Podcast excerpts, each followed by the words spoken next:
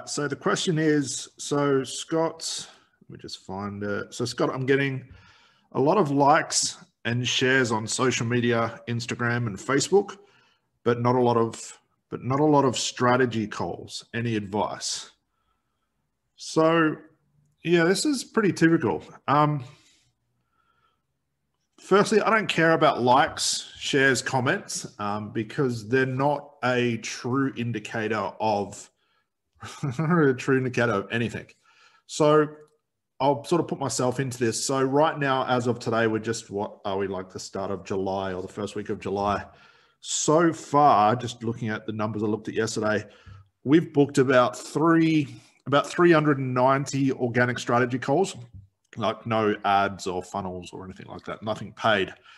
Um, and the relationship to that is quite interesting. And I see this with social media. This always intrigued me as well which is like out of those 390 strategy calls that we had booked, you could go back over my social media and look at my Facebook, Instagram, YouTube, and LinkedIn, and you'd probably look at that. And most marketers will look at that and think, okay, there's a lot of content, but like very little likes and shares. So to the average therapist or a coach or marketer would look at that and think, well, how on earth are you booking so many calls? You're not getting likes, shares, and comments but we're you know probably about 150 calls ahead of average for the company this year.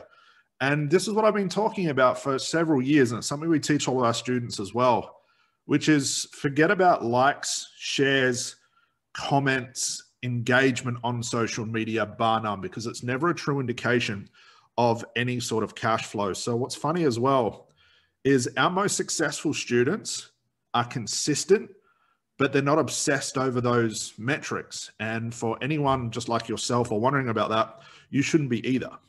So just because you're getting a lot of likes, a lot of shares, a lot of comments, you can see the relationship that you're still not booking a lot of strategy calls.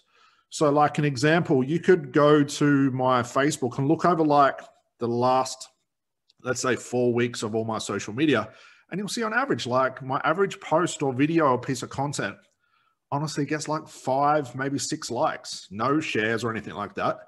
My YouTube channel, which only has about 8,000 subscribers, which is very small compared to like a big YouTuber. My Instagram has like, I don't know, like 1,600, 1,600 followers and very little likes and shares. But the relationship is we've booked just under 400 organic strategy calls. But if you look at some of the big accounts, like that have hundreds of thousands of followers, hundreds of thousands of likes and shares and comments, these people are the therapists and coaches are the ones that struggle the most. And I can give you a real life example of this on several occasions. And in most occasions, I would say, especially noticing it this year, the majority of people that were getting on strategy calls, the first thing they tell me, it's if like they're trying to prove to me that they're all famous online and they know what they're doing with social media, even though, you know, their cash flow is extremely low. So it shows me they don't know what they're doing. But regardless, you know, I'm speaking to people that have hundreds and thousands of followers on Instagram, massive YouTube accounts, massive followers on Facebook. They create a post, they create like a video and it get hundreds of thousands of likes and shares. But when I speak to them, their cash flow is about 500 to $1,000 per month. And this doesn't just happen once. I would say this is about probably 75% of the people I speak to. And again, it proves the point that I've been talking about for a long time. Metrics, likes, shares, and follows mean nothing when it comes to cash flow. Like, if you're focusing and obsessing over likes and shares, this is going to be counterintuitive to the impact that it creates in the market. So, an example of this would be like if I posted a picture of like me and my puppy, I could put that on Facebook or Instagram and probably get thousands of likes, thousands of shares, but I wouldn't make any sales from it. I wouldn't make, not make one. So what's funny is the social media posts and content that I create on my YouTube channel, which maybe even has like 100 or 200 views, which is pretty average, um, they make the most amount of money. So sure, I could get derailed and think, wow, my social media is not going anywhere. It doesn't look like anyone's engaging on my posts and my content. What's funny in addition to that is the people that say, I've been following you for a long time. I've been watching all your stuff. And I actually ask, do you actually like and share and comment on my stuff? And they say very rarely. So for everybody and yourself, like don't get lost in metrics. There's a lot of entrepreneurs that are obsessed with that stuff. They're obsessed with trying to look famous online. They're obsessed with trying to become somebody online. but their cash flow tells me exactly what's going on in their business. And that's really the only metric that we need to obsess about. Like when you stop caring about likes and shares, you get a massive shift in the type of content that you create. So we know, and I've talked about this before as well, like if your goal is to make sales and get clients and stuff like that, posting a selfie, like a scantily dressed selfie or something motivational or something like that, probably not going to make a lot of sales. Going to make a hell of a lot of impact as far as getting attention. And if that's what you're after, these are the types of posts that you're going to create. Where on the contrast, and for doing that, you're probably only struggling to do like 500 to $1,000 a month, which is pretty average in this industry. But like I can contrast that to the students that we have, the hundreds and hundreds and hundreds of students that we have that are doing 20 grand a month, 30 grand a month, upwards of like 50, $60,000 per month they're not talking about themselves. There's no selfies, there's no likes and shares, there's not big contrast in their likes and shares, but their content is doing what it's supposed to do, which is really to, um, we call this like disrupting the market. When you create content that turns into sales, these are the pieces of content that go against tradition. They like, will, for lack of better, like annoy and piss off the people that are reading it. And I wouldn't expect for people to like and share those things, but it's the posts like that that create an impact because it gets people's attention.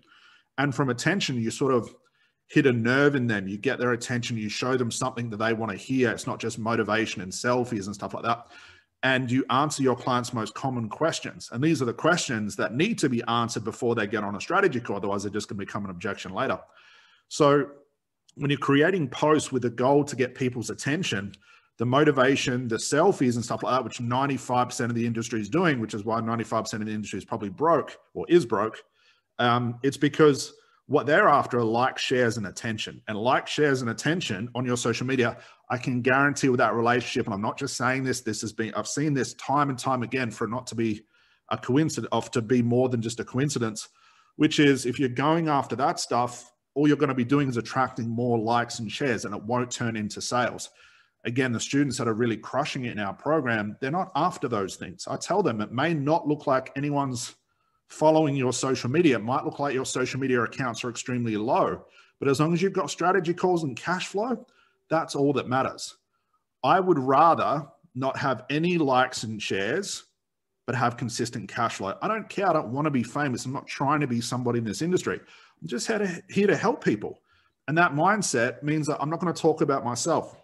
I'm not going to talk about my journey. I'm not going to post like selfies or with my dog or something like that because that's not my goal. That's not going to motivate anyone. It's not going to grow my company. It's not going to help people in business grow their businesses further. So, to answer your question completely, like if you're not booking strategy calls, look at the type of content. Okay. If the content is like the motivation, the selfies, talking about yourself, trying to show people how great your life is, even though it's probably not based on your cash flow. It's probably not the, the life that you're after yet. You know, you haven't reached your goals yet. Don't create content to motivate people. Don't create content to get attention. Create content to get people almost like to disrupt people's normal life, to prove to them that you have an answer, to prove to them like testimonials that you can actually help these people because you have an offer that actually works. Who cares if you're a nobody in this industry? what's funny is the people that go for like the fame, the shiny object, like to try and be someone in this industry so their name gets out there, they start off really, really strong. They don't make much money, but they're excited. And then their cash flow goes down and they basically go nowhere. They're like, they go change their niche, they go change their profession, their career. You never hear from these people again. But what's funny is, like I said, our students are making the most amount of money. They're not known in the industry. They're not spending their time writing Amazon bestsellers. They're not in the market trying to get the attention of people. They're not trying to speak on stage. They're not trying to get podcast interviews. They're not doing any of that stuff because they're too busy with paid clients. They're too busy doing strategy calls. And if you look at their content, it has the least amount of likes, the least amount of shares, but they're making the most amount of money. So there is no correlation between social media, likes and shares and attention to cash flow. And you've sort of proved my point by sharing your predicament. So that's really my thought on it. I don't care about likes and shares. Don't care about comments. I don't care about any of that stuff. As long as cash flow is increasing and it's steady or it's increasing over time consistently, that's all that matters.